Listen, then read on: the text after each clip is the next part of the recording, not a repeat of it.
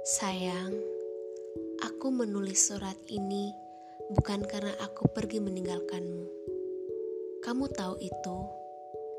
Ini bukan kepergian yang paling menawan seperti yang kamu kira. Ketika kamu bilang bahwa kamu tidak akan pernah untuk jatuh hati lagi. Bukan. Kamu adalah rumah tempatku untuk pulang dan akan selalu begitu.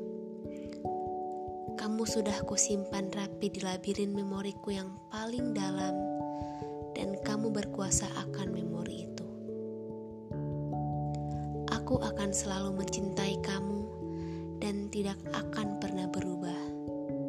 Senyummu adalah favorit dari semua kebahagiaan yang sudah kamu bagikan. Jadi, jangan pernah menangis ketika aku sedang tak di sisimu. Berjanjilah ini untukku. Kamu tahu bahwa kepergian ini hanyalah sementara untuk mengejar cita di negeri seberang maka tunggulah aku pulang dan akan kupecahkan kotak rindu yang sudah penuh antara aku dan kamu. Mengikis jarak di antara kita hingga waktu yang tepat.